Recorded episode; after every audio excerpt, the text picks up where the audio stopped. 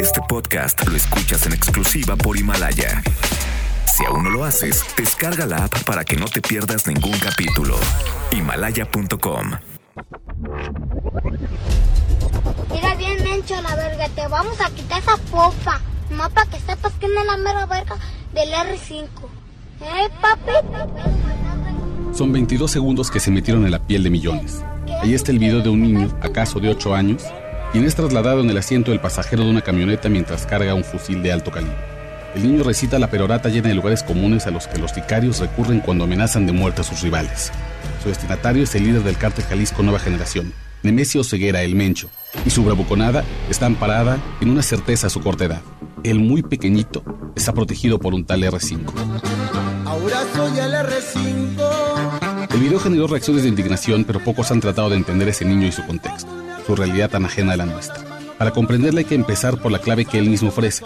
Su ídolo máximo, el tal R5, es un demonio cuya acta bautismal está firmada por el diablo en el norte del país. Le confiere el nombre de Jesús Gregorio Villanueva Rodríguez. ¿Quién es ese hombre y por qué su clave sale de la boca de un niño? La historia de Jesús Gregorio es la típica de un joven capo. Nació pobre y creció ambicioso en una tierra árida de oportunidades.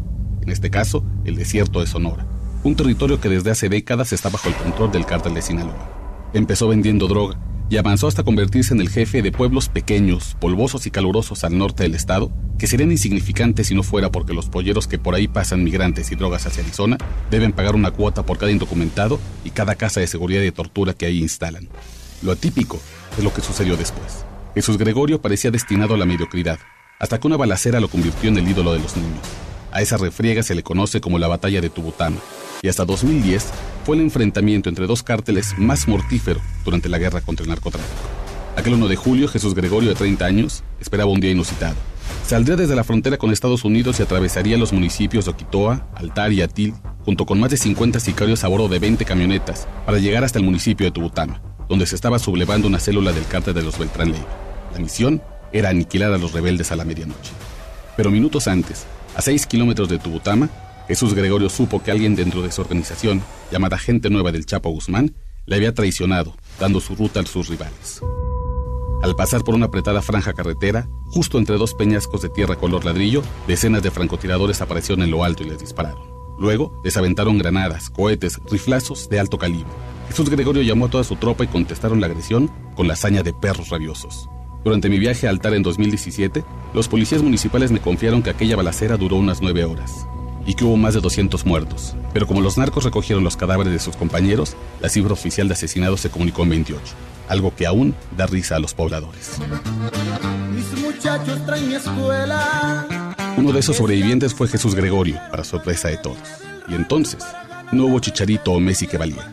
Los niños de Sonora y Sinaloa empezaron a fantasear con ser como aquel pistolero, rebautizado como el R5. Su fama se extendió por esas franjas del país bronco que existe, pero que no conocemos.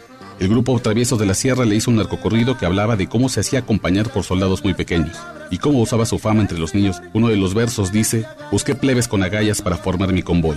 Y así como dijo Pancho Villa, yo tengo lista mi cuadrilla para la revolución. La. Tanto se rodeaba de niños que cuando la suerte se le acabó al R5 durante una emboscada en Hermosillo, Sonora en 2013, el comando que lo asesinó a tiros también hirió a su niña novia. Ella tenía apenas 16 años. Su muerte solo acrecentó su mito. Sus seguidores dicen que fingió su muerte y que aún defiende los terrenos del Chapo Guzmán, acompañado de un ejército de infantes. Sus enemigos, ahora el cártel Jalisco, juran que solo es un recuerdo en la mente de algunos niños que aún invocan su nombre. El niño que durante 22 segundos se dice gente del R5, está claro, no cree que habla de un sanguinario criminal que usaba niños como él como escudos humanos. El pequeño habla con ingenua sinceridad de un ídolo, una leyenda, un anhelo que parió un país que durante años glorificó a sus campos. Para salvar a ese niño, no solo hay que indignarse, hay que entender y cambiar la narrativa. Hacerle entender que mientras esos falsos ídolos solo tienen como finales una vida en agonía, la muerte o la cárcel, él sí tiene un futuro brillante. Él sí puede ser la leyenda de otros niños como él por todas las razones correctas.